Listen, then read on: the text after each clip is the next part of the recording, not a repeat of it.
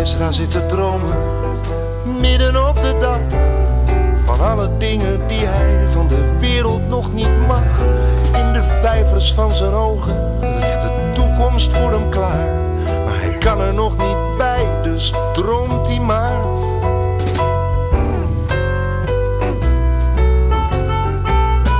Ezra zit te zingen, zomaar alle dingen waarin wij ooit ook hebben geloofd. Van reuzen en kabouters en allemaal echt waar. Maar hoe moet hij dat nou zeggen? Dus zo zingt hij, zingt hij maar. Nou, eh, welkom lieve luisteraars van de Eigenwijze podcast. Nummer 39, bijna 40. Spannend hè? Heel spannend. Spannend vandaag. Wij eh, zitten vandaag aan tafel met eh, Janita Venema. En met mijn moeder. Nou, hoe cool is dat? en dat eh, is zo gekomen omdat eh, eh, jij, mam, een, een boek hebt gelezen. Het Ja. Fluisterkind. En dat bleek het boek van Janita te zijn. Jij hebt het geschreven. Klopt. En jij zei, ik zei, nou, die ga ik uitnodigen voor de podcast. En toen heb ik een mailtje gestuurd. En toen zei Janita, nou, lijkt me leuk. Gaan we doen. Dus nu zitten we hier. En toen zei ik, nou, als Janita komt, dan mag je zelf meepraten in de podcast. Omdat jij het boek heel interessant vond. Ja. Dus daarom zitten we hier. Ehm, ik noem even de crowdfundingscampagne, die heel slecht loopt. Maar het is toch fijn om die even te, even te noemen. Dus als je de podcast tof vindt en denkt, nou, die mensen die eh, wil ik wel een bijdrage geven. Nou, dan kun je iets doneren. Dat kan via onze website eigenwijzepodcast.nl. Yes. Als je dat niet doet, dan vind ik dat ook helemaal oké. Maar eh, het is toch altijd zonde om het eh, niet te noemen, zeg maar. En van de vorige keer kregen we via een hele andere site ook nog een donatie. Waren we ook nog gevonden. Dus ja, dat klopt. Vrienden van de show ja. heet dat. Dank voor iedereen die iets bijdraagt. Ja. Ehm, en ook dank als je luistert en niets bijdraagt. Maar eh, dat is zijde. Ehm, wij openen altijd met één eh, belangrijke vraag. Eh, en die wil ik graag aan Janita eerst stellen. En dat is de vraag: wat maakt jou eigenwijs? Nou, ik denk dat ik eh 30 jaar geleden, toen eh, iedereen nog dacht dat kinderen, dat je gewoon kinderen moesten luisteren en die hadden niks te vertellen en die herinnerden zich ook niks meer. Dat ik begon met, toen heette dat nog het fluisterkind. En dat was gewoon een totaal andere kijk op kinderen. Want ik zei eigenlijk van volgens mij hebben ze heel veel te vertellen. Nou, dat was behoorlijk eigenwijs. Ik weet nog dat ik op een school een postertje kwam hangen en, en dat die mevrouw zei van... Oh, dat zou toch ook eens leuk zijn als die kinderen gewoon niet zo hard zouden schreeuwen. Fluisterkind. Ja. Dus, Ah, eh, ja. ja, nou ja, dus dat was echt wel eh, een heel ander geluid in die tijd. En over welke tijd hebben we het dan? Nou, 30 jaar geleden, 30 jaar geleden. Oké, 1990. oké. Ja, ja, ja, 1995, zo. Ja. Ik ben er in 1990 wel mee begonnen, maar in 1995 ben ik het echt wat meer naar buiten aan het gaan brengen. Oké. Ja. Oké, dus een andere kijk op hoe kinderen zich gedragen maakt jou eigenwijs. Kort Ja. gezegd. Ja, en ik denk dat ik ook altijd wel een beetje eigenwijs, eigenwijs ben geweest. Ja. Wel an- ik heb me altijd wel anders gevoeld dan anderen. Ja. Ik weet eigenlijk niet zo precies in welk opzicht. Hoe merkte je dat? Ja, ik denk dat ik altijd een beetje een buitenstaander was. Ik denk dat ik ook meer voelde of zo. Of het leek alsof ik. Maar daar heb ik pas later woorden voor gekregen. Maar dat ik meer dingen doorzag of voelde dan de meeste andere kinderen om mij heen of zo. Zoiets. Dus het zal ook wel een beetje een karakterstructuur zijn geweest die. ja, waar ik mee hier naar de aarde ben gekomen en wat mij klaar heeft gemaakt om dit te gaan doen. Ja. Ja, Oké. Nou, duidelijk toch? ja, Ja, oké. ja, ik denk het wel. Oké.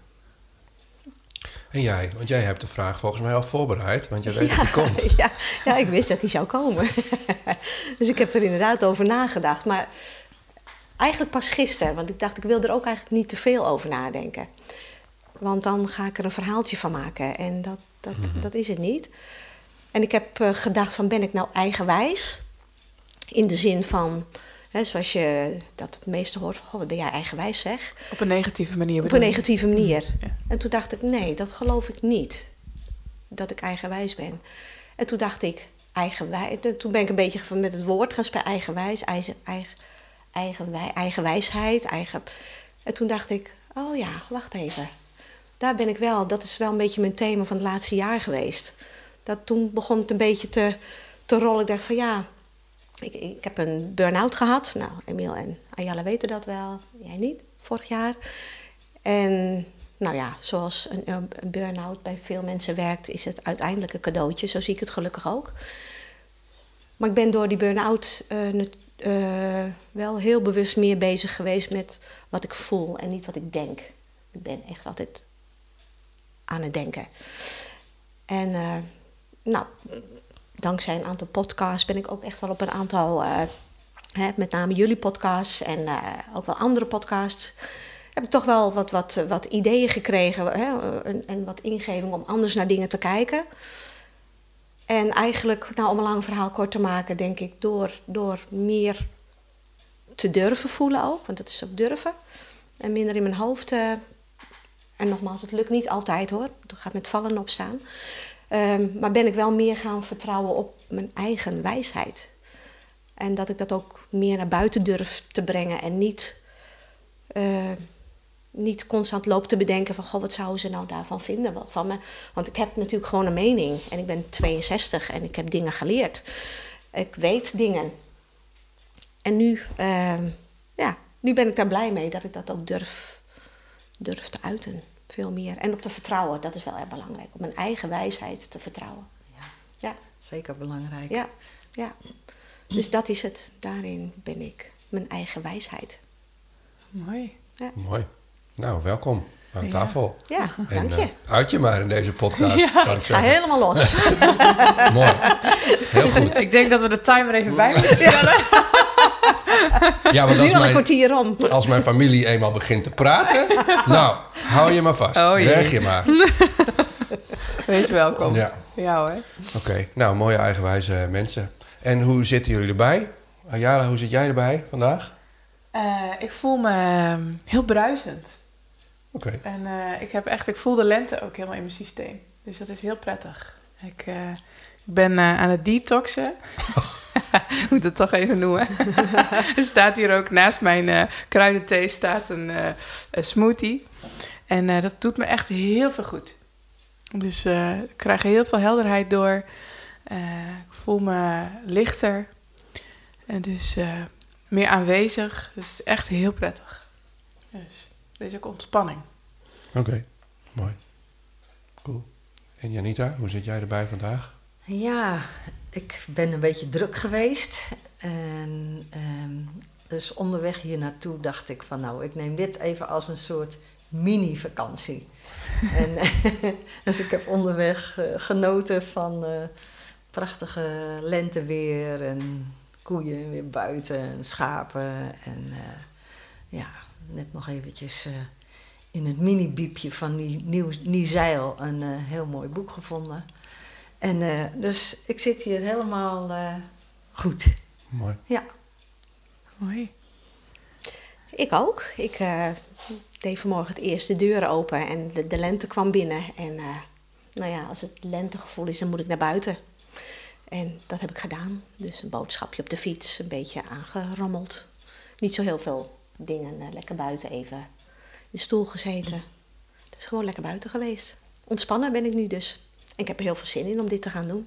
Oké, Leuk. Mooi. mooi. Cool. En jij, Emiel, hoe zit jij erbij? Nou, ik ben een beetje eh, eh, eh, ook heel druk de laatste tijd.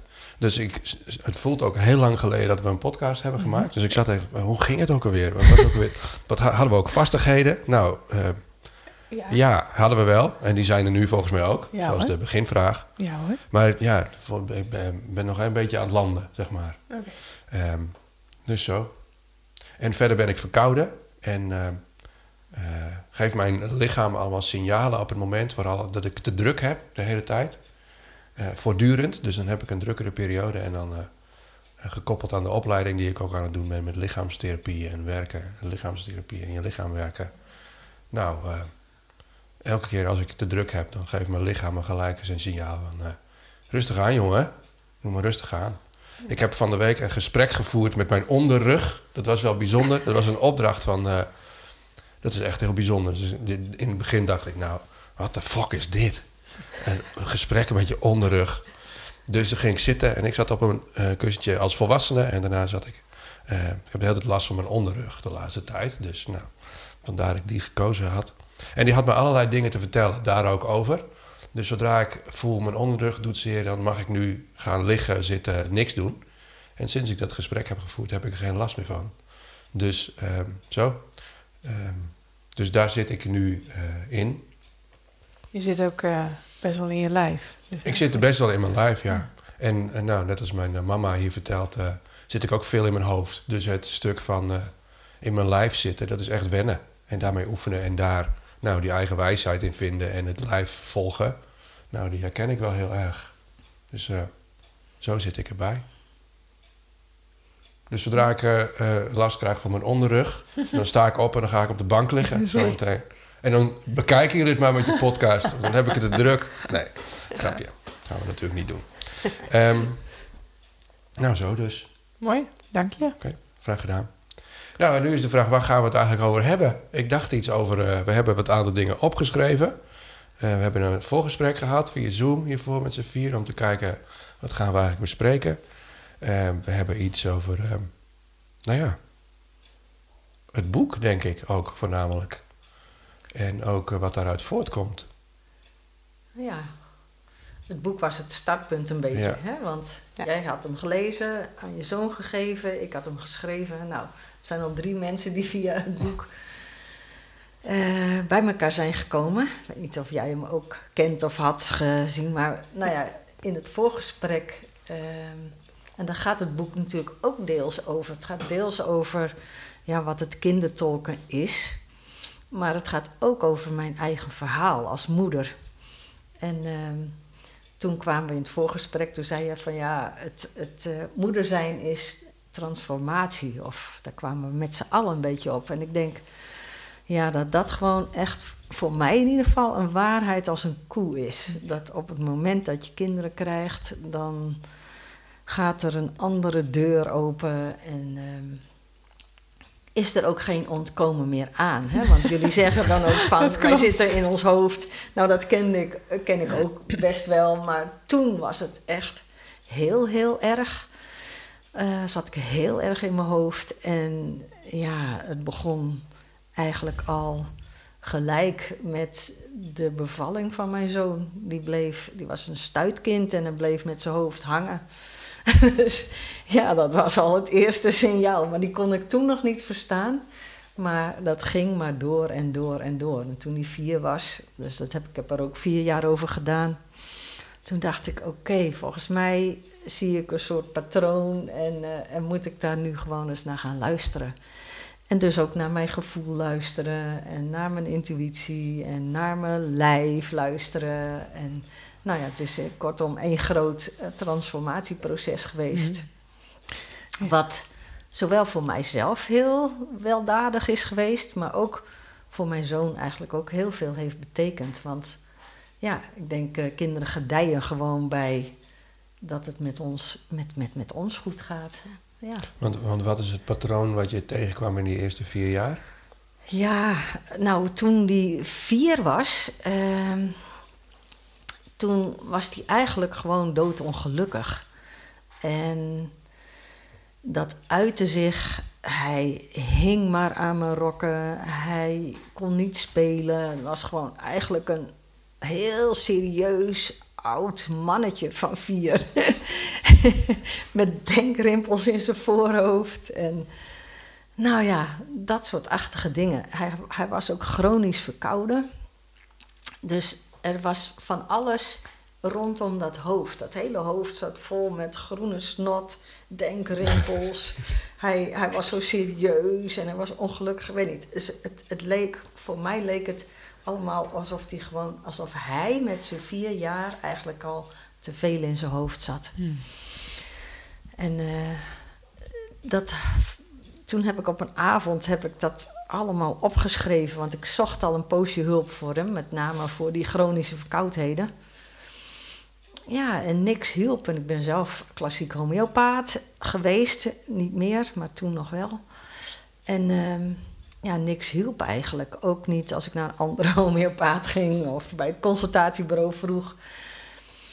Ja, en toen op een avond heb ik gewoon het hele verhaal over hem opgeschreven. Al vanaf inderdaad de zwangerschap en de geboorte en alles in die eerste vier jaar. En ik las het terug en toen dacht ik, oh, wacht even. Dit gaat gewoon allemaal over mij. Ik zit zo in mijn hoofd. Ik ben ongelukkig. Mijn hoofd zit vol met troep. Geen snot, maar wel andersoortige shit, zal ik maar zeggen, of troep. En ehm, ik speel eigenlijk ook niet meer met het leven. Ik ben eigenlijk alleen maar heel serieus bezig. Met... Het overleven. Ja. ja. Ja, en dat was een keerpunt. Want die avond heb ik besloten dat het roer om moest. En we waren gewoon al een jaar lang aan het klungelen met hem. En een oplossing aan het zoeken. En binnen een week was het klaar. Dus dat was, dat was het begin van het fluisterkind. En dat kwam puur omdat jij had besloten... Nu gaat het anders. Nu gaat het anders. En je Ik had verder die- nog niks gedaan? Ik had, nou, ik denk dat een besluit nemen al een heel, Mhm. hele grote stap is. Ja. En ik heb die avond besloten om warmer en speelser en aandachtiger te zijn. En ik weet niet, dat kwam zo naar me toe. En eh, ja, daar zijn nog heel veel vervolgstappen op gevolgd. Ook inderdaad gevoeliger zijn en intuïtiever. En mijn spiritualiteit bijvoorbeeld weer. Nou, gewoon, ik kan wel. Het voelt als een taart waar ik wel twintig kaarsjes op aangestoken heb. Mm. Maar die avond warmer en speelser en aandachtiger. Ja, en, eh, en, ik, en ik voelde me ook schuldig, zeg. Want ik dacht, nou, is die, eh, dat hele jaar, of is hij al die tijd zo ongelukkig geweest... omdat ik het eigenlijk niet goed doe. Maar goed, ja. Dus ik heb het besluit genomen. En binnen een week, weet je, vroeg mij van... eh, mam, mag ik bij die kindjes spelen? Terwijl die anders nooit uit huis te bewegen was... en echt aan mijn been hing. Zijn verkoudheden waren binnen een week over. Eh, het werd gewoon weer een kind van vier jaar oud... die gewoon zin had om te spelen. Bijzonder. Ja, en dat is, dat is ook nog lange tijd is dat best wel eh, bijzonder gebleven. Want elke keer, dat zullen jullie herkennen, als je dan weer terug, eh, als ik weer terugviel in mijn oude gedrag. Hè, als ik weer gewoon een beetje down en ongelukkig en eh, in de denkmodus ging zitten, dan viel hij ook weer terug. Ja. En als ik dan weer op mijn nieuwe pad verder ging, volgens mijn nieuwe besluit dan, dan ging het goed met hem. Dus dat heeft voor mij er ook voor gezorgd dat er geen weg terug was. Ik, ik, eh, ik dacht, ik moet hier gewoon dwars doorheen. En eh, nou, op hoop van zegen. En dat is, heeft heel goed uitgepakt. Mooi. Mooi. Ja. Zeker. Wat een mooie spiegel. ja, Ja. ja. Ja, ja, ik herken het ook heel erg wat je zegt over.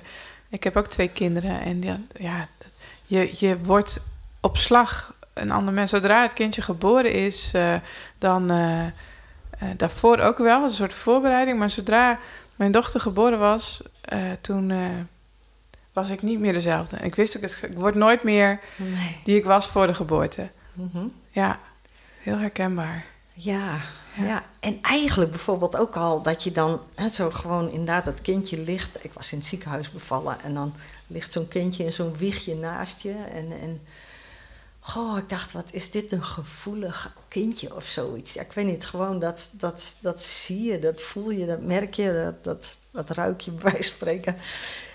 Ja, eigenlijk toen al. Op het eerste ogenblik. Hè? En, en misschien had het me toen zelfs wel al kunnen inspireren om ook mijn gevoel. Maar in die tijd dacht ik dus, echt waar, dat ik geen gevoel had. dus ja, ik zag wel een heel gevoelig kindje. Maar ik, ik dacht, ja, ik, dat, dat kwam niet tot mij van, oh ja, eh, misschien moet ik ook mijn gevoel eens wat meer eh, de ruimte geven. Nee, ik dacht dat ik gewoon een denkmens was. Ja, Ja, ja dat bleek dus eh, wel iets anders bleek te wel zijn. heel anders eh, in, de- in elkaar te steken. Ja. Ja. Ja, wat, wat is het mooi dat je je kind die spiegelt je zo. En dat is eigenlijk pure liefde. Het, kan heel, het is ook heel confronterend, want als ik jou ook zo hoor, en mijn eigen ervaring is dat ook. Maar het is eigenlijk is het, is het een spiegel van liefde. Zeker. Zonder enige reserve. Precies. Eh, ja, ik weet niet. Het kind doet wat hij doet omdat hij iets voelt. Ja, En, en die geeft er dan ook nog eens op een hele pure manier uitdrukking aan. Ja. Dus dat is wat je als het ware voor je neus krijgt. ja. En eh, ja. Ja, dat een en prachtig geschenk. Ja, en wat, wat dan in dat boek, eh, eh, wat jij zegt, eh, Ayala, dat kinderen je spiegelen, dat, dat heb ik altijd wel geweten. Zolang ik kinderen heb. Zo van, oh, nou. Maar dat het zo intensief is als jij in je boek hebt beschreven, dat raakte mij ook tot op mijn ziel. Ja. Jouw verhaal wat je vertelt over jouw zoon. Nou ja, het, het was echt. Nou, vooral mijn, hè, ik heb met Emiel wel even kort besproken, maar vooral mijn jongste dochter herkende ik daar enorm in. Was ook altijd ziek, altijd verkouden. Ja. Was wel mijn vierde kind, dus ik dacht dat ik het wel wist hoe het moest ongeveer. Hè, dus dat was niet meer nieuw. Maar mijn vierde kind eh, zette mijn leven wel op zijn kop. Ja, elk, Doordat het- elk kind pakt ook weer een nieuw stukje. Of zo Ja. lijkt het wel. Of een verder, verder of een volgend hoofdstuk of zo. Ja, Ja. klopt. Dus dat vond is ik geen gebruiksaanwijzing voor moederschap, hè? Nee, absoluut niet. Nee, nee, je hoeft er ook geen diploma voor te halen, vreemd Eh, genoeg. dat is het, dat, ik ga even hier ook weer even naar Will Smith eh, verwijzen. Want dat is mijn ervaring met toen ik eh, mijn dochter voor het eerst uit het ziekenhuis eh, meenam. Die zegt ook, de avond voordat ik vader werd, voor het eerst vader werd, kocht ik een breedbeeldtelevisie. En daar kreeg ik een gebruiksaanwijzing bij van heb ik jou daar? En de volgende dag liep ik met mijn kind het ziekenhuis uit. En ik had geen idee wat ik moest doen. Nee. Dus dat had ik ook. Toen ik het ziekenhuis uitliep met het kindje zo in de... Nou, het eerste moment dat je dat, dat, dat die... eh, die, eh, hoe heet zo'n ding ook alweer? Nou ja, het wiegje zeg maar in de auto. Maxi Cozy. Ja. In de auto deed met zo te hannissen met die riem. Weet je wat, dat had ik wel een keer geprobeerd van tevoren. Maar met een kind erin is het toch anders. Ja, nu neem ik gewoon een levend mens mee naar huis. Ja. Wat moet ik nu in godsnaam doen? Ja. Dus overal is er gebruiksaanwijzing voor, behalve voor eh, hiervoor. ja, maar ergens is het ook wel mooi. Ja. Dat, we, dat je dus ook gewoon... Tenminste, het is mooi als, we dan, als dat een uitnodiging is om in het niet weten eigenlijk terecht te komen. En van daaruit gewoon maar te gaan voelen. Ja. Ehm, maar goed, zo werkt het natuurlijk niet altijd. Want door het, doordat we doodsbang zijn eigenlijk om dingen niet te weten, schieten we juist vaak heel erg naar ons hoofd. Ja. Ja. En ja, dat is wel, ik vind dat wel, in de, ja, dat vind ik wel een mooie ontwikkeling. Dat, ik vind nu niet weten eigenlijk best wel mooi. Want Ja. dan ben ik even stil en dan weet ik het niet. En dan in die stilte komen er ook wel vaak antwoorden. Ja, en hoe minder je er naar op zoek gaat, hoe makkelijker het is. Ja. Als je inderdaad, oh, ik weet het niet, oh, ik weet het niet, oh, ik moet, eh, oh, ik moet ontspannen, want dan komt het vanzelf. Oké, Eh, even goed zitten, heel goed voelen, maar zo werkt het ook niet. Het gaat echt over dat je accepteert dat je het even niet weet. Ja, En dan komt er een stilte en dan komt vanzelf het antwoord. Ja. ja, Ja. klopt. Nou, en wat, ik ook, wat mij ook heel erg raakte in jouw verhaal, is dat ehm, het uitgangspunt dat elk kind wil zijn ouders het liefst gelukkig zien. Ja, Hè, dat is on, bij jonge kinderen onbewust natuurlijk. Maar ja, die kinderen zijn ook volledig afhankelijk van ons. Van ons moeten ze het hebben. ja wij zijn hun Dus- voorbeeld en we moeten ze dingen Ja, geven. en is een enorme, voorleven. enorme verantwoordelijkheid natuurlijk. Maar dat, dat vond ik zo'n mooi uitgangspunt. En, en dat is iets waar ik me vroeger niet bewust van was. Ik heb later, de laatste jaren wel eens hè, ook tegen mijn volwassen kinderen gezegd van nou, beste wat je voor je kinderen kan doen is gelukkig zijn. Maar dat is nog een beetje een, een, een kreet, een opmerking. Maar dat het inderdaad zo onlosmakelijk met elkaar verbonden is, dat, dat vond ik wel heel bijzonder. En toen dacht ik echt wel van, had ik dat maar 40 jaar eerder zo eh, Ja, kunnen, kunnen voelen en kunnen bedenken. Maar goed, dat is natuurlijk niet zo. Dat, geeft, dat geeft ook eigenlijk niks. Maar eh, vind ik eigenlijk achteraf wel een beetje zonde. ja kan Want dan had ik, had ik meer dingen ja, kunnen begrijpen of, of aan mezelf misschien, wat jij ook zegt, aan mezelf ook kunnen veranderen.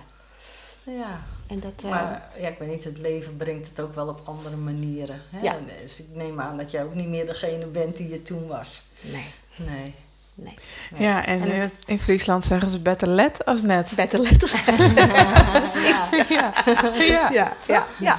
ja het, is, het is ook niet iets van spijt of zo, maar meer het, eh, ja, en ook, ja, nou, gemiste kans is het ook niet echt, want ik heb vier prachtige kinderen, Ja. dus die doen het allemaal prima.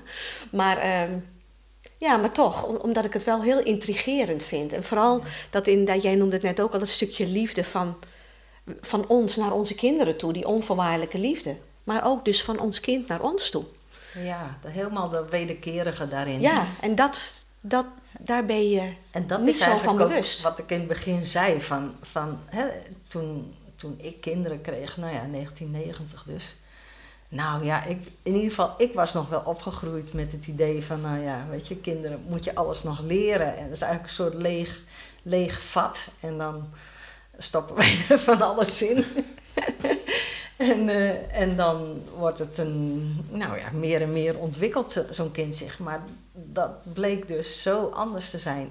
Want ik denk, de taal die kinderen spreken, die komt gewoon ook heel erg uit hun gevoel en uit hun lijf. En dat ze met hun lichaam eigenlijk, ja, dingen aanvoelen. En eh, ook energetisch aanvoelen. En, en ook stemmingen aanvoelen, sferen aanvoelen. Mhm. Waar wij uithangen. Nou, Ja. dat voelen ze gewoon allemaal. Ja. Het is heel lijfelijk. Ja. En omdat wij daar niet meer in zitten, in dat lijf, omdat volwassen mensen dan heel vaak in hun hoofd gaan zitten, spreek je dus gewoon echt niet dezelfde taal meer. Nee. En ga je elkaar dan ook zomaar Voorbij. voorbij of begrijp je elkaar niet meer. Ja, kinderen hebben natuurlijk eh, eh, nog helemaal niet, niet zo heel veel cognitieve vermogens.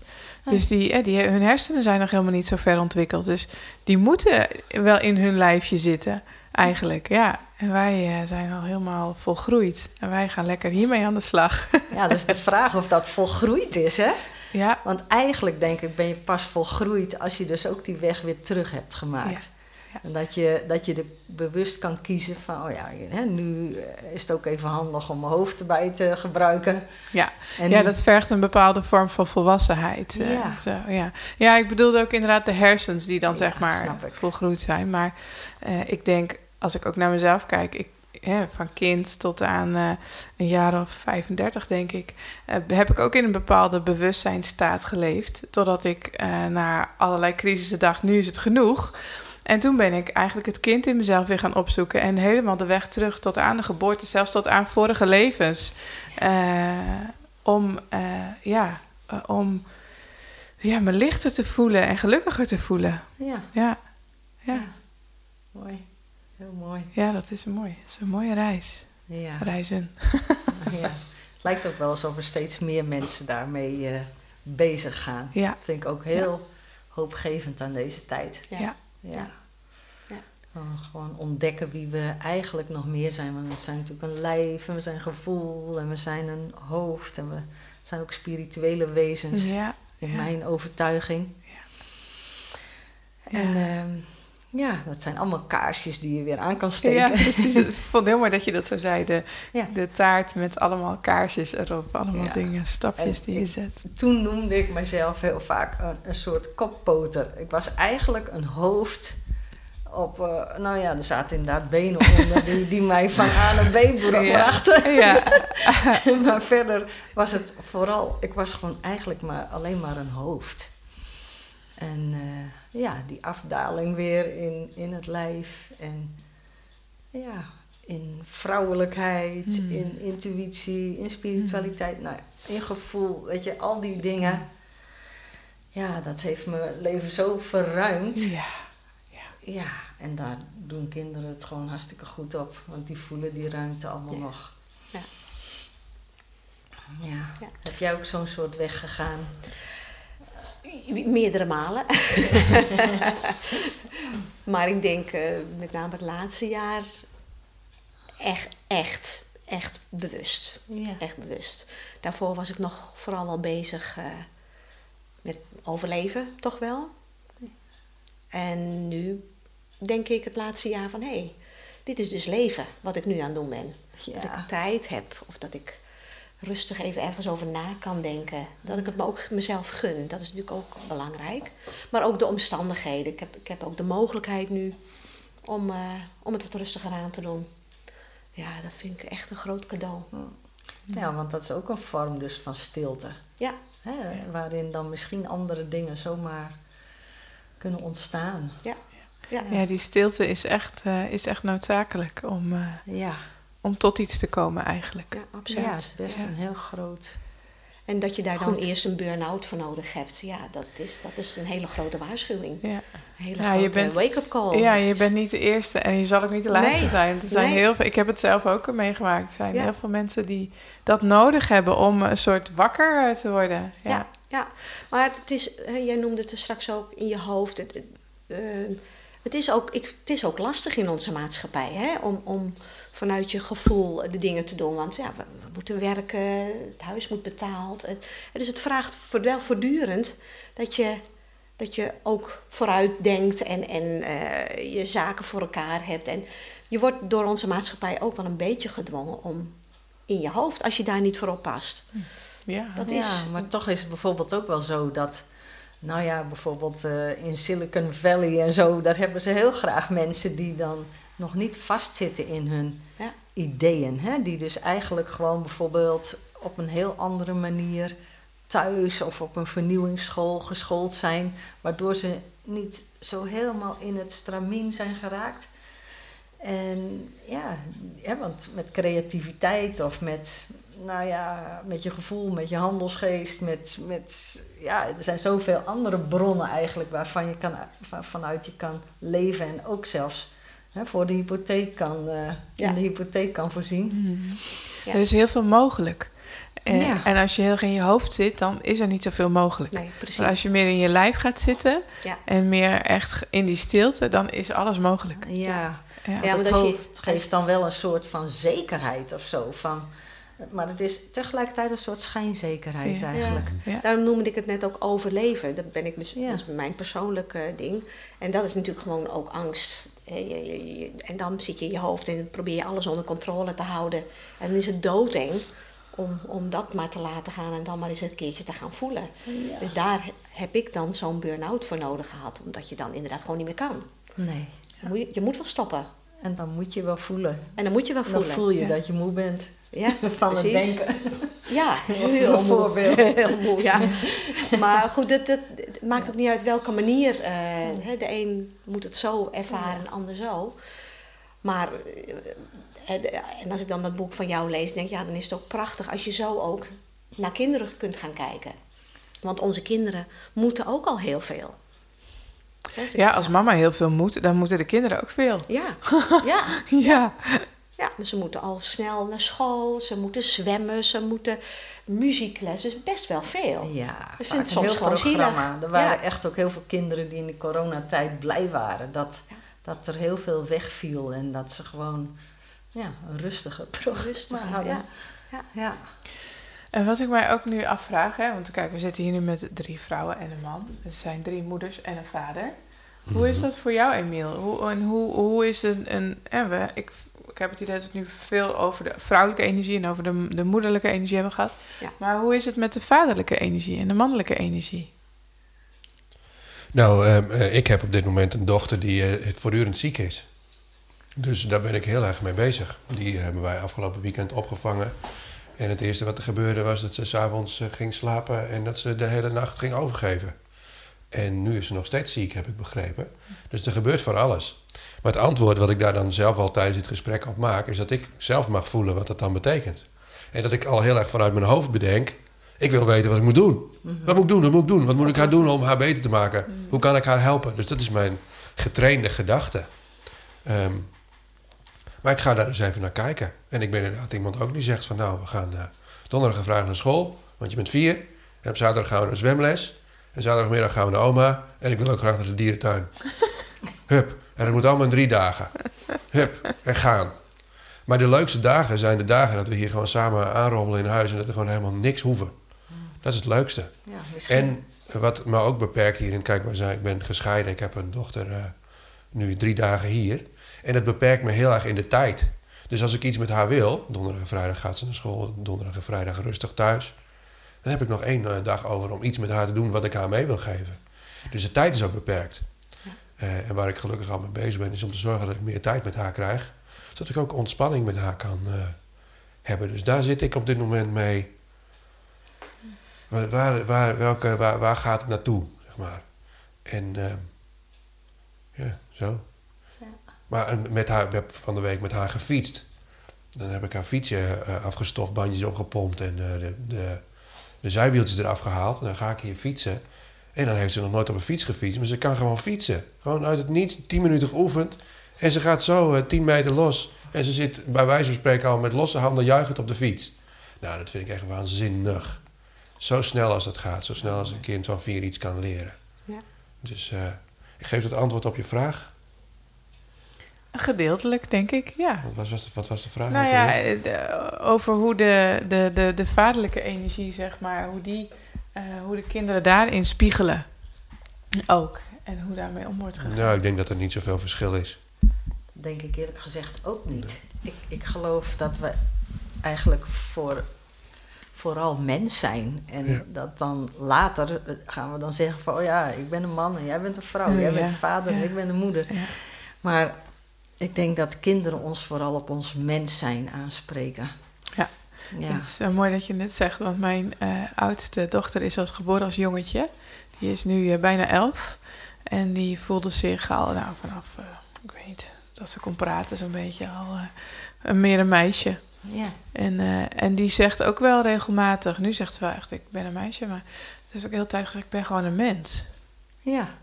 En dat vond ik zo mooi. Ja. Ik dacht, oh ja, het klopt, je bent ook een mens. En of je nou een piemel hebt of niet, dat maakt eigenlijk niet uit. Nee. Nee. Nee. En, de, en dus, dus, het- dus het maakt, ja, ik weet niet, dat vind ik misschien ook wel mooi om te zeggen van. ehm, in het kindertolken gaat het dus ook niet over die ouder als opvoeder. Zo ziet een kind ons ook niet. Een kind ziet ons gewoon als een mens naast zichzelf. Twee mensen bij elkaar. Ja. En zo is het op school ook. Het gaat ook niet over de juf als, of de meester als, als medeopvoeder, hè, als, als pedagoog of hoe je het wil zeggen. Maar het gaat gewoon ook over die juf of, of meester als mens. En kinderen hebben daar helemaal geen boodschap aan, al die rollen die, die wij denken te vervullen, ja, die we ook hebben. En daar moeten we ook het beste van maken, maar ze spreken ons vooral aan als mens. Ja. ja. Ja, en ergens verandert daar op een bepaalde leeftijd iets in. Want ik merk, ik geef les op een middelbare school. Bij de eerste klasse zit dat er nog echt in. Bij de brugklas. Dan is het echt nog, oké, eh, het maakt niet uit wat ik met ze doe. Of het nou geschiedenis is of, eh, pff, of eh, Nederlands of whatever. Als het contact maar goed is met de meester, Ja. de, de leraar. Maar in de derde klas is het echt anders. Als ik daar iets vanuit mijn mens zijn iets doe en ik val uit de rol van leraar, nou, dan komen ze in opstand. Want zo doet een leraar dat toch helemaal niet? Dat mag toch helemaal niet? Dus er ergens in die eerste klas, en nou ja, de tweede klas zit ertussen. Dus waarschijnlijk in de tweede klas ergens krijgen ze een beeld van wat een leraar dan zou moeten doen en zijn. En dat doet waarschijnlijk ook iedereen, of heel veel. En dan ergens, als je, want in de eerste klas gedraag ik me hetzelfde als de derde klas, maar in de derde klas komen ze veelal veel vaker in opstand. Ja, maar, maar, maar zo doet het toch helemaal niet. Het huiswerk moet toch op de, op de ELO staan. En als je dat niet doet, ben je toch een slechte leraar. Zo, dus allemaal van die voorwaarden die ze geleerd hebben over wat. Dus dat vind ik wel interessant, waar dat dan... Ja, ik vind waar het ook heel mooi dat je dit zegt. Want ik denk van, zou dat dan te maken hebben met het feit dat we gewoon... Hè, dat op die middelbare school al die vakken ook echt in, in, in Ja, losse. Ja. eenheden ja, gebracht worden. Hè? Elke uur weer iets anders. Terwijl op de lagere school is het natuurlijk zo dat... ze hebben die juf of meester gewoon de hele dag. Ja. En die Ja. doet alles met ze. Precies. En dat is ook heel belangrijk, denk Ja, ik. ja. Ja, en het, als je het verstand, de ratio, vindt het heel fijn als je alles in hokjes kan indelen. Ja. Dus ja, en ik weet niet, maar wat bij mij omhoog komt ook is de, de maatschappij en ook volgens mij het schoolsysteem is ook heel erg gebouwd vanuit mannelijke energie, ja. vanuit de ratio. Ja, we hadden net eh, afgelopen trainingsdagen hadden we het over eh, het onderwijs. Ja, en eigenlijk wat, waar je dan vanuit al die verschillende labels bijvoorbeeld ook, hè, die we aan kinderen hangen.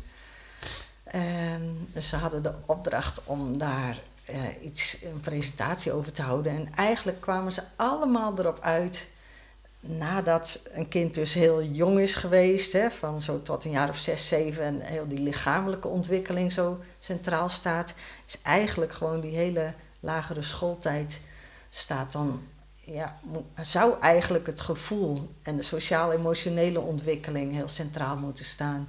En leren naar je talent en je gevoel erbij meenemen. En hoe komt dat dan op iemand anders over?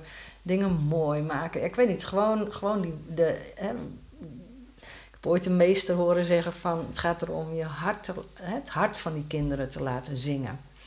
Als je dat hmm. doet, dan zijn kinderen inderdaad aan het eind van die lagere school... dan zijn ze helemaal klaar met al dat creatieve en gevoelsmatige. En dan willen ze als het ware zelf doorgroeien naar ja, meer linker hersenhelft. Ehm, maar dan verstoot, dan verdringt het uh, en verstoot het als het ware niet meer dat hele gevoelsleven. Dat is dan eerst als het ware ook helemaal uh, ja, vervuld geraakt. Dat is de Terwijl basis als je dan als kleuter al, hè, als we die kleuters dan als het ware al zo in die linker hersenhelft laten bewegen. En allerlei leeropdrachten. Dat is gewoon te vroeg. En dan raakt het, dat, dat hele gevoelsgebied eigenlijk uh, ja, wordt verdrongen. En het is nooit helemaal weg. Je kan het altijd weer opdiepen, maar dat is echt eeuwig zonde. Want ik denk dat daarmee ook de maatschappij zo een beetje blijft functioneren. Hè? Dat we steeds weer nieuwe mensen opvoeden die als het ware ja, hun gevoel op de tweede plek, plek zetten. Ja, ja. ja en ja, inderdaad. En, uh, en of je nou 21 bent of 62, op een gegeven moment komt er wel weer een punt bij heel veel mensen van, oh, wacht even. Of door een crisis of gewoon door een innerlijke inzicht van, hé, hey, mijn gevoel is toch wel heel belangrijk. Ja. Laat ik daar eens mee aan de slag gaan. Ja. Ja. ja. en inderdaad, wat jij nu zegt dan over jonge kinderen. Hè, dat ze inderdaad dan al zo snel van alles moeten leren. Ja. altijd maar die, die cognitieve kant uh, moeten. Uh, met vier jaar begint al. Ja. dat is uh, zelfs huiswerk. Mijn kleinzoon van zes jaar krijgt huiswerk. Ja. Dus ja. ik vind het eigenlijk, eigenlijk ja. gezegd gewoon bezopen. Maar, uh, ja, dat, maar ja, uh, ja, het moet wel. En, en ja, dan zit je als moeder ook alweer in een spagaat. Want uh, eigenlijk wil je het niet. Maar ja, hij moet ook niet achter bij de groep. Dus je zit ja. Ik vind het voor de ouders ook heel erg lastig, voor de jonge ouders. Klopt. Die ook nog een baan erbij moeten. En uh, hmm. Dat, valt, dat valt dan ook niet mee om dan alles van je, vanuit je gevoel te, te gaan doen. Nee. Want er moet gewerkt worden, er moet gegeten worden. Ja, is weer de maatschappij eigenlijk, hè? Ja, de maatschappij. Druk, druk, druk. Ja. ja. ik denk wel dat kinderen gewoon altijd al leren. Eh, maar dat vind jij ook vast hoor. Dat, dat, hè, maar eh, zeg maar ze zijn eigenlijk, hun hersenen zijn ook nog niet rijp voor dat rationele leren, voor dat cognitieve leren.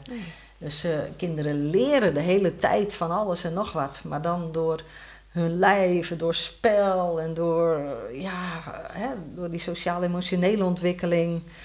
Maar ehm, ja, nog, eigenlijk zou het beter zijn om ze nog niet op meteen dat hele cognitieve leren in te duwen. Ja, ik, ik denk eigenlijk, als ik kijk naar mijn kinderen, mijn uh, jongste dochter, die had echt behoefte aan uh, letters leren en die wilde, die wilde rekenen.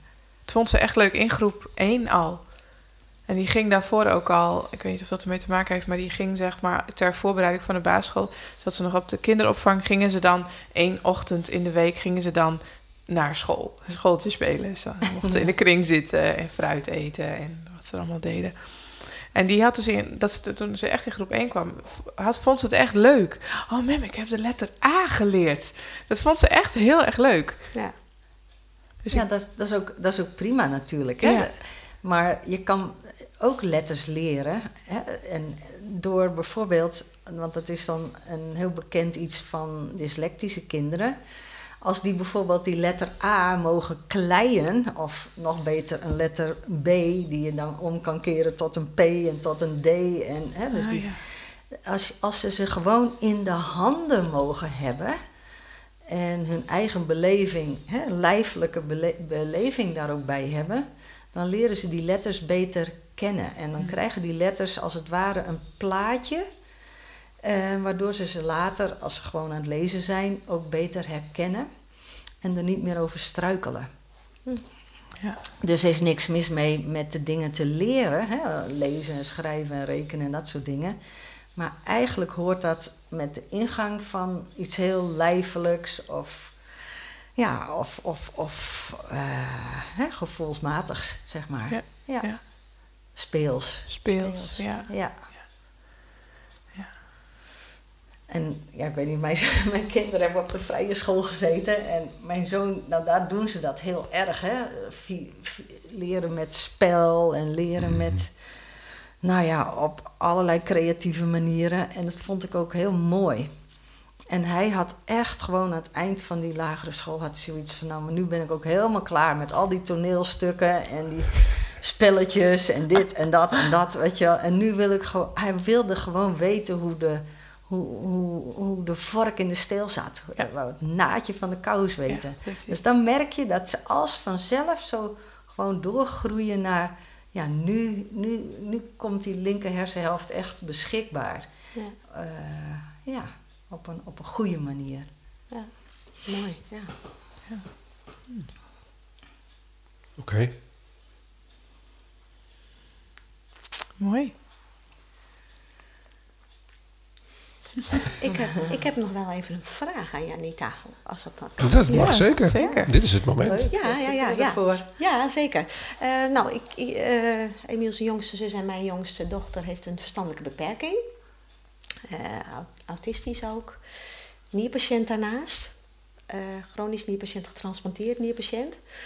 Ehm, heb jij ook ervaring met dat, met dat fluisteren met de mensen, mensen met een eh, verstandelijke beperking? Want die worden, dat klinkt een beetje, het is een volwassen vrouw van 32, maar hè, eh, cognitief zal ze nooit volwassen zijn. Nee. Hè, dat blijft mijn kind. Eh, Emiel is een volwassen man en mijn andere twee kinderen ook. Ja. Maar Nadie zal altijd eh, mijn kind blijven. Ja. Hè, altijd afhankelijk in zekere zin van mij. Ehm, en ik merk, en, en, en ik vond het ook heel confronterend in jouw boek, hoeveel ze niet gefluisterd heeft, maar eigenlijk geschreeuwd heeft vroeger als baby. Ehm, maar hoe is dat dan met volwassen mensen met een verstandelijke beperking? Die dan als het ware, eh, ja, die, die nog in een kinderbewustzijn Ja. zitten, bedoel je? Ja. ja. Nou ja, het uitgangspunt bij het kindertolken is altijd dat je, dat je begint bij iets wat, wat jou als ouder raakt. Hè, dus ehm, ik neem aan eh, eh, hè, dat, je, dat dat misschien toen, eh, was dat, misschien raakte het je heel erg. Hè? Ja, ja, ja, ja. hè, maar, maar inmiddels zal je het geaccepteerd hebben. Ik heb er niet heel, heel, heel veel ervaring mee. Ik weet bijvoorbeeld van een, van een buurvrouw van mij, die heeft ook een gehandicapt kind. En zij, zij wil dan bijvoorbeeld heel graag altijd dat het kind zoveel mogelijk leert. En zoveel mogelijk een gewoon leven leidt. Dat ze ook naar haar werk mag. En dat ze ook, bij spreken, autorijles zou mogen hebben of zo. Ze is daar altijd heel erg mee bezig. Nou ja, eigenlijk ook weer om die, om die ja, best wel op een cognitieve manier er zoveel mogelijk in te stampen als het ware nog. En ja, ik zie daar gewoon toch wel een boodschap voor, voor haar ook in.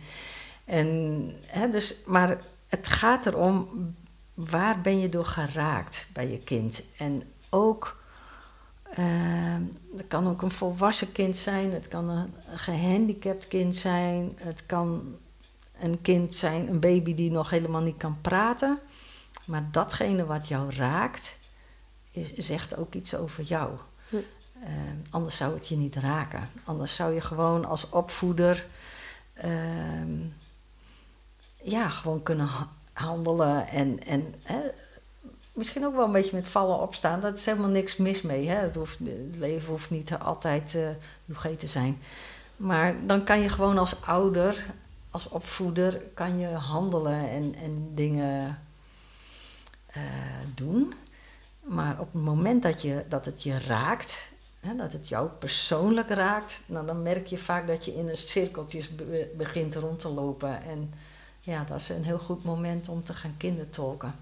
Nou, dan weet ik niet of ik helemaal goed antwoord op jouw vraag heb gegeven, maar het zou kunnen zijn dat er hè, bijvoorbeeld een aspect is van ja, gedrag, hè, wat, wat jou eh, raakt, hè, of waar je je zorgen over maakt, wat je irriteert, of waar je nou ja, op de een of andere manier jou raakt. Ja. Hè, en dan kun je er inderdaad nog steeds naar kijken. En dan kan het ook wel zo zijn dat daar, dat daar wel, wel degelijk ook een stukje vooruitgang, of dat het gewoon wat makkelijker wordt. Want ook ja, gehandicapte kinderen voelen natuurlijk gewoon heel sterk aan hè, hoe, het, hoe het met ons is. Misschien nog wel Nog, sterker. nog sterker. Ja, denk ik Ja. Eh, Hè, dus, dus, ehm, en, en kinderen voelen het ook aan als het beter gaat. Snap je? Mijn zoon liet mij dan zien dat het niet goed met me ging.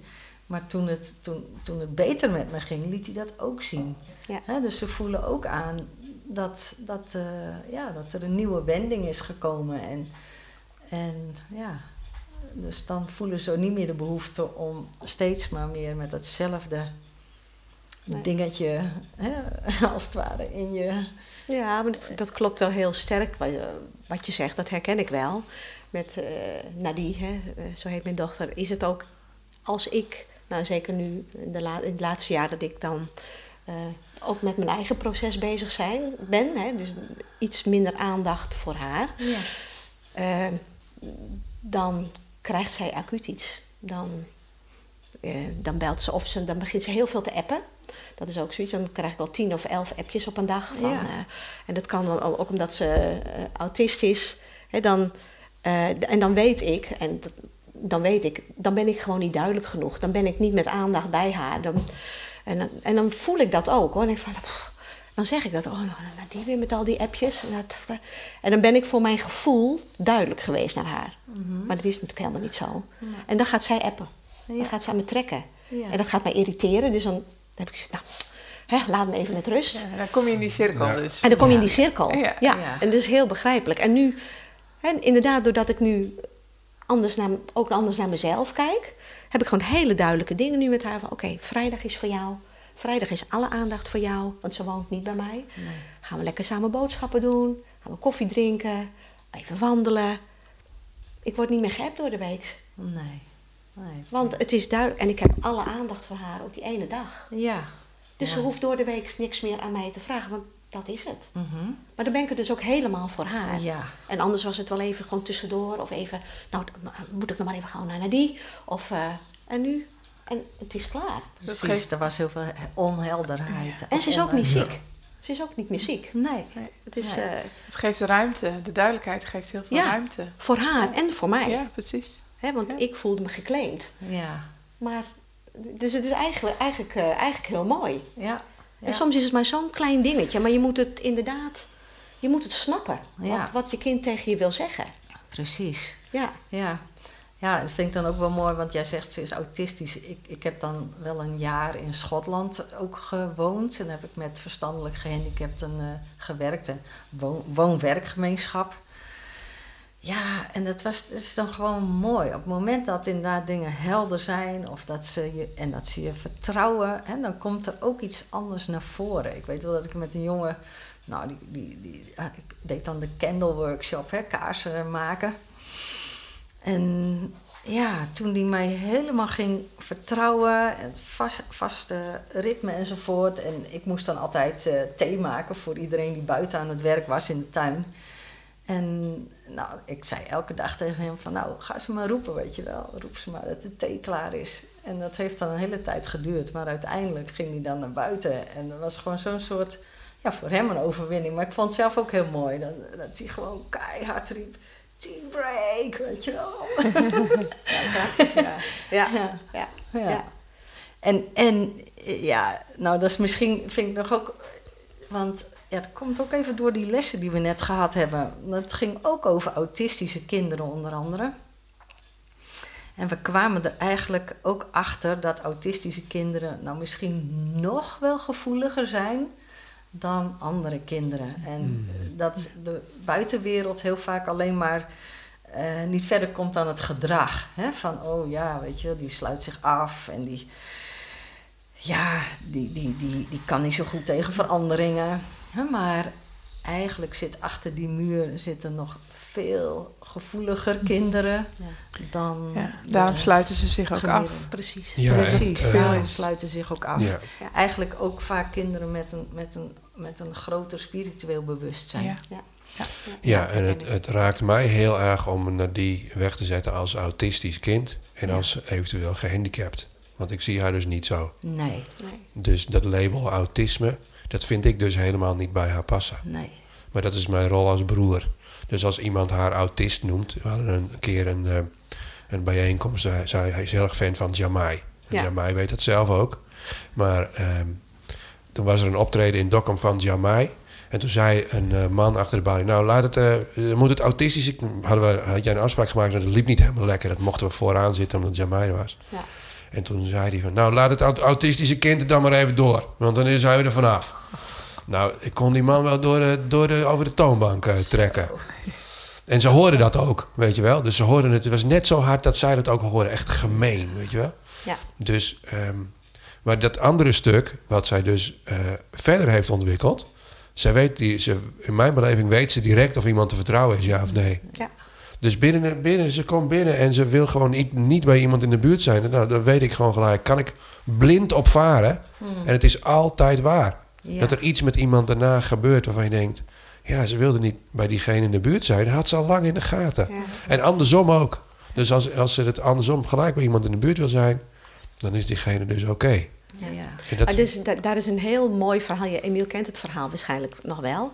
Ehm, eh, nou, die heeft, omdat ze nierpatiënt was, al heel jong, eh, veel in het ziekenhuis gelegen. Nou, dat is natuurlijk ook voor een meisje met, eh, ja, voor haar heel lastig geweest. Maar goed, ik kon altijd bij haar blijven. Dus dat was dan toch wel veilig, veilig genoeg. Ja. Maar goed, in een ziekenhuis, dan is de ene dag deze, deze verpleegster en dan weer die arts. En academisch ziekenhuis ook altijd. Ehm, en er één, dat is me altijd enorm bijgebleven. Nou, die moest als nierpatiënt altijd geprikt worden. Die heeft nou ja, wel duizenden infusen en prikken gehad inmiddels. Hè, dus dat moest ze van jongs af aan al leren, omdat, omdat we wisten van ja, dat zal de rest van je leven. eh, hè, dus, ehm, dus daar kreeg ze ook allemaal trainingen voor. Maar eh, goed, ja, zij wist dus van tevoren niet wie haar ging prikken.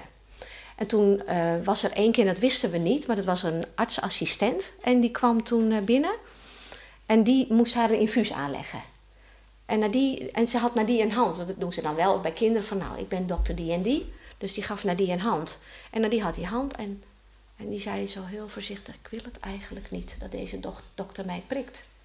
Maar ja, hè, je hebt niks te willen. Dus ik had zo, nou ja, hè, nou, dat moet toch. En, eh, en helemaal dat, die, die cognitie natuurlijk, niemand luisterde naar wat zij voelde. En ehm, dus die dokter begon te prikken. En dat ging helemaal niet goed. Die, was, die prikte ernaast en die nog een keertje prikken. Nou, toen, wilden ze het nog, toen heb ik na twee pogingen gezegd van nou, nou houden we ermee op. Dit gaan we niet doen. Eh, zoek maar iemand anders die wel kan prikken. Hè, dus, dus ik had het al twee keer wel mis laten gaan als moeder. Maar goed, als moeder moet je dan ook heel veel leren in zo'n ziekenhuis. Heel nou. assertief worden. En, eh, maar goed. Dus, ehm, dus toen kwam er uiteindelijk een eh, dokter. En dat was dokter Paul. Dat was een hele leuke dokter. en eh, die begon gelijk te stralen. Van, oh, dok- dokter Paul. Want ja, die kende ze en die kon prikken. Dus die mocht.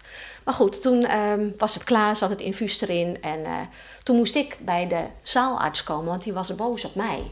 Dat ik geweigerd had dat deze artsassistent nog een keer mocht oefenen. Ik dacht, nou oké, dan ben je maar boos. Maar dan prik je maar in een sinaasappel, maar niet eh, voortdurend in mijn kind. Dus, eh, Want dan ben je ook weer een tijger hè, als moeder. Want Zeker. kom niet aan je kind. Twee keer was wel genoeg. Maar toen vroeg ik later aan Nadie van, eh, maar want je zei het van tevoren al, van, wa- wa- waarom, want je had eigenlijk wel gelijk. Maar ik zei, hoe kwam het nou dat je eigenlijk van tevoren al wist dat je niet door die dokter geprikt? Want het was natuurlijk gewoon intu- intuïtief. Ze wist helemaal niet of die dokter. Nou, ze zegt, ze gaf mij een hand, maar die hand was zweterig. Dus het was een klamme hand. Dus die dokter was zenuwachtig. En dat voelde ze door die klamme hand. Ja, Nou, Mooi. dat was, ja. Maar niemand luisterde ernaar. precies. Ik ook niet. Nee. Maar later, nou, dat was natuurlijk vanaf dat moment wat jij ook zei. eh, met jouw zoon met vier jaar, vanaf dat moment was het oké, er is hier maar één de baas en dat is Nadie in Ja. het ziekenhuis. Ja. Zij bepaalt door wie ze geprikt had. En daar heb ik echt wel een paar keer ruzie om moeten maken. Maar het ging niet meer anders. Nee, Nee. mooi. Ja, Ja. want dat is dan denk ik ook weer wat je... Hè, dat, dat lijfelijke voelen. Ja, ja. Dus ze voelde die klamme hand, maar ze voelt ook de energie van, van zo'n angstige... Ja, nou ja, dus... Hè? ja dat is... En wij gaan daar gewoon allemaal aan voorbij Ja. en we vinden dan gewoon dat het moet kunnen. ja, Ja. ja, en dan mag zo'n dokter nog een keertje prutsen. Ja. Ja. Ja, en, en, en- Ja. maar, en, Zotte. en ik had dan, ja, nou ja, en dan, dan ja, zo'n dokter moet het ook leren, weet je wel. Maar to, inderdaad, dat we, ja, maar niet op mijn kind oefenen, die de rest van de leven geprikt moet worden. Dat gaan we niet doen. Maar dat wordt je niet in dank afgenomen. Dus dat is als ouder ook heel lastig. ja, dan moet je dus eigenwijs worden. Dan moet, ja, maar daar, ja, maar daar ben ik inderdaad heel eigenwijs geworden. Ja, ja, Ja. echt. Ja, ja, ja. Maar dan hoeft het niet voor jezelf, dan is het voor je kind. Hè? Dus Mm. dat is dan nog ietsje makkelijker. Ja. Maar dat, ging ook, dat was ook wel mooi, want dan was het zelfs... eh, jij ging daarin zo ver dat Nadia op een gegeven moment wilde ze niks meer... Wilde ze ook bepaalde dingen alleen maar in pilvorm of in poedervorm of whatever. En dat de doktoren gewoon zeiden, maar dat kan helemaal niet, want het bestaat niet. En dan zei hij, nou, dan gaan jullie maar ontwikkelen en dan ont- ontstaat het maar. En twee dagen later was het in die vorm beschikbaar. Ja. Dus eh, ja, Nadia wilde dat niet. En dan zei hij, maar dat doet ze niet. Dus dat gaan we niet doen. Zorg maar dat het er komt. Ja. En dan bleek het gewoon te bestaan. ja. En dan twee dagen later was het er. Oh, nou, laten we dat met z'n allen ook over het onderwijs zeggen. Ja. We doen Maar het dit- gewoon niet meer. Dat is dus, eh, alles is mogelijk. En als jij voelt, Ja. ik wil het niet zo, dan komt er, en je gaat daarvoor staan, dan komt er dus vanzelf een andere oplossing. Ja. ja. Ja. Ja. Ja. Maar daardoor moet je dus wel naar je kind, dan, ja, dan moet je, dan moet je eh, die antenne zelf ook ontwikkelen. Ik had natuurlijk nooit bedacht die klamme hand. Maar het is geniaal, ja. Ja. uiteindelijk. En ook vertrouwen. er En erop vertrouwen. op. Ja, dat, ja, ja. Dat, dat een kind... Ja, kinderen liegen niet. Nee, En je lijf liegt niet. nee. En, en jij zegt nog iets over het onderwijs, even tussendoor. Wat, waar zouden we daar dan voor moeten gaan staan? En wat zou er dan anders eh, mogen worden voor jou? Nou ja, dat, dat op die, met name op de lagere school, hè, wat ik net zei, dat, dat we gewoon meer vanuit spel, meer vanuit die sociaal-emotionele ontwikkeling, meer vanuit eigen talent, meer vanuit, ja, wat komt deze, dit kind, hè? ieder kind heeft ook een bepaalde, eh, ja, soort, soort verlangen of een eigenheid hè, waarmee die naar de aarde komt. En als dat ene kind, noem maar wat, astronaut wil worden, die wil dan ook leren rekenen, omdat hij moet, misschien moet eh, weten hoeveel kilometer die van de aarde is. Terwijl de bakker, hè, degene die bakker wil worden, die wil leren rekenen omdat hij eh, het meel moet afwegen. Zo, Ja. veel meer, veel dichter bij Ja. de mens die het kind is. Ja, en ook echt dichter bij de handen. Het- ik zie ook zo'n beeld, hè, die bakker, maar ook de astronaut die aan knopjes Ja. zit en dingen uitrekent. En Ja. Dat het allemaal wat vloeiender of zo gaat. In plaats van dat je eerst alles hierin stampt. En dan, oh wacht even. Ja, oh, dat heb ik ooit geleerd. Ja, eh, even opzoeken. Hoe moet ik het? Dat is veel lastiger.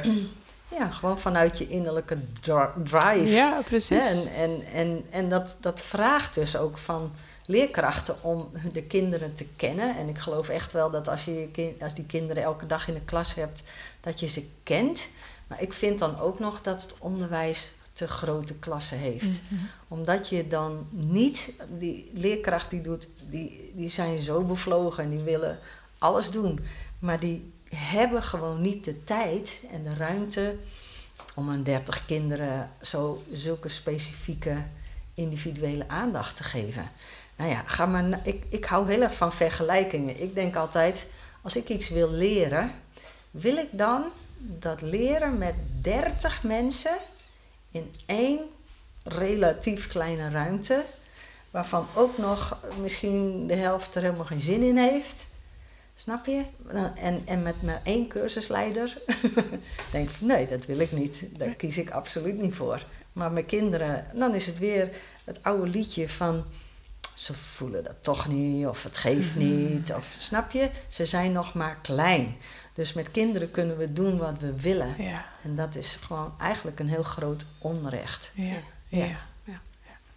Ja, en het is zo eh, hè, als ik, ik heb, ehm, ik coach ook mensen en heel veel mensen die bij mij komen, die weten gewoon niet meer wat ze willen. Die zijn hun baan zat en die eh, weten het gewoon niet. En ik breng ze altijd terug naar hun kindertijd. Want daar zit je. Wat deed je als kind? Wat vond je echt leuk om te doen? Ja. Kinderen weten dat. Het gaat automatisch. Ze voelen precies wat ze willen.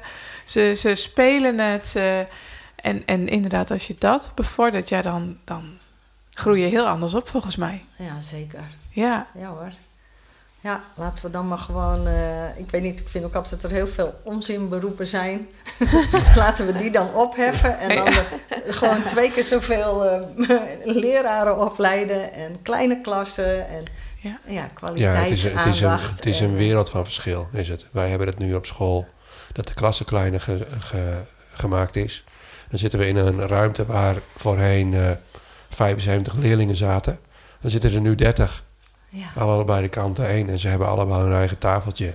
ja. En ze mogen rondlopen en er is ruimte om, eh, om te oefenen met dit en te oefenen met dat. En eh, naar de 3D-printer te lopen en gewoon een eend te printen als je daar zin in hebt.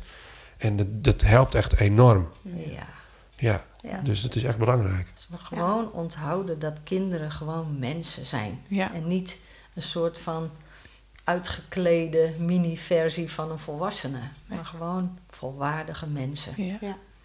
Laten we ze zo behandelen. Ja. Oké, nou dat vind ik een mooie afsluiter. ja.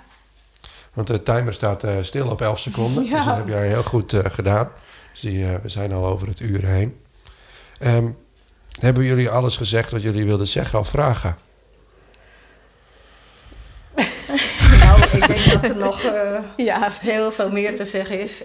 Ja, ik denk dat ik het nog fijn vind om even te zeggen dat ik... eh, ja, ik, ik ben dan als moeder in beweging gezet door mijn zoon. Maar uiteindelijk zijn daar ook trainingen uitgerold. En eh, ja, dat is wat ik elk jaar doe. Een aantal groepen eh, in het land, in Nederland en in België, leid ik op. Hè, dat zijn dan mensen, soms uit het onderwijs, soms uit de kinderopvang, soms zijn het coaches of therapeuten. En soms zijn het zelfs ook mensen uit een heel ander vakgebied. Maar die gewoon wel voelen, hier ligt mijn hart, dit wil ik gaan doen. En eh, die leid ik op tot kindertalk. En Mhm.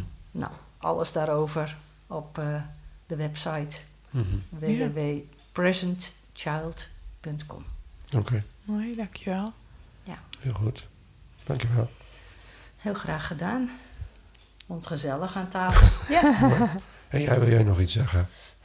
nee, eigenlijk niet. Nee, nee. Wat ik wilde vragen, dat heb ik gevraagd. En eh, ik vond het erg leuk om naar je te luisteren ook. Je, je, je vertelt zo enthousiast en eh, bevlogen. Dus het is gewoon, ik zit ademloos naar je te luisteren de hele tijd. Dus leuk. Ja, ja heel leuk. Nou, Ja. dank je. Mooi. En jij? Nee, ik, eh, ik voel ook dat het eh, een mooie afronding is zo. Oké. Ja. Ik wil nog wel iets vragen. Nou, Ik heb namelijk een afsluitende vraag bedacht. Oh. Net als een inleidende vraag. Dan zou ik jullie vragen, wat hebben jullie tijdens dit gesprek geleerd? Wat is het maar iets kleins? En de leraar in mij wil dan graag van ieder een ander ding. Ja. ja. Dus jullie mogen elkaar niet Ik napraten. Even, ik ga hier even voelen. Ja.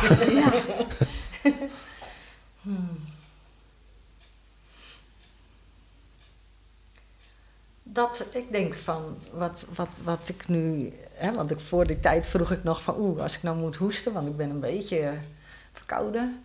En dan ah, zei de geef niet, weet je. Doe je dat even zo een beetje naast de microfoon.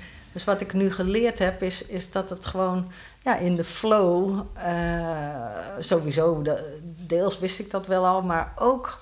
Ook in het praten zo, weet je. Het is heel mooi om elkaar te inspireren en over de tafel heen en weer te praten. En nou, dan hoef je ineens blijkbaar ook niet te hoesten. En, eh, dus in de flow gaat alles makkelijker. Dat Ja. is weer een bevestiging van ja, iets heel belangrijks, denk ik. Ja, Oké. mooi. Nou, wat ik, wat ik wel al had toen ik het boek had gelezen en, en eh, hè, met het voorgesprek al even met jou. En ik heb met Emiel nog wel een keer erover gesproken. Wat ik nu eigenlijk, wat me eigenlijk het meest nu bijblijft, is dat ik het, ik vind het ook een soort van heel erg troostend of zo voor ouders. Dat, dat, je, dat je dit in handen hebt. Waardoor het omgaan met je kind zoveel mooier en makkelijker wordt eigenlijk. Ja. Dus het is als je deze knop om kan zetten en je leert op deze manier, desnoods met, hè, met een hulp van een kindertolk, dan, ja, dan heb je goud in de handen volgens mij. Ja, En dat vind ik, ik vind het zo troostend. mooi. Want er is een mooie oplossing Dat is eigenlijk. mooi gezegd hoor. Heel veel ouders zeggen dat ook. Ja, Ja, ja. van eh, jeetje. De mooiste reactie na een kindertolkconsult is eigenlijk als mensen zeggen van... Ik had nooit gedacht dat dit eruit zou komen. dus het hoofd is buitenspel gezet. Ja, En dan, en dan zijn ze inderdaad helemaal verwonderd over de wijsheid van hun kind. Ja, en, en hoe ze zelf geraakt zijn daarin. Dus dat is heel mooi gezegd. Dat Magisch. Een stukje goud. Is Ja. Magisch, ja. Magisch. goud, ja. Ja. Ja. Dat is ook wel weer een beetje een beladen woord. En ik- er was laatst een kindertalk die zei van ja, ik was wel een beetje sceptisch toen jullie zeiden, het hadden over de magie van het kindertolken. En toen zei ze, maar nu ben ik zelf kindertolk en dan zeg ik het ook.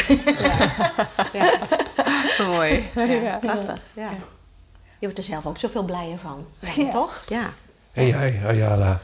Ehm, nou, het is, kijk, ik, ik, ik weet het inderdaad. Eh, mijn kinderen zijn mijn spiegel. Eh, maar het voelt, het is weer een herinnering voor mij. Weer, oh ja, oh ja, wat, wat doet ze eigenlijk? Oh, wacht even. Het, is, het voelt alsof ik, wat jij ook zegt, het, ehm, door het, het- een soort van troostend, het zit een soort ontspanning in, waardoor je hel- meer helderheid krijgt. En, eh, en dat ga ik meenemen naar mijn kinderen toe. Ja. Dus dank jullie wel daarvoor. Ja. En jij, Emiel? Nou, elke keer gaat die podcast gewoon vanzelf. Dat is wat ik eh, geleerd heb weer. Dat is een bevestiging. Van, eh, ik heb allerlei dingen. Oké, ik moet me voorbereiden. en Bla, bla, bla, bla, bla. Ja.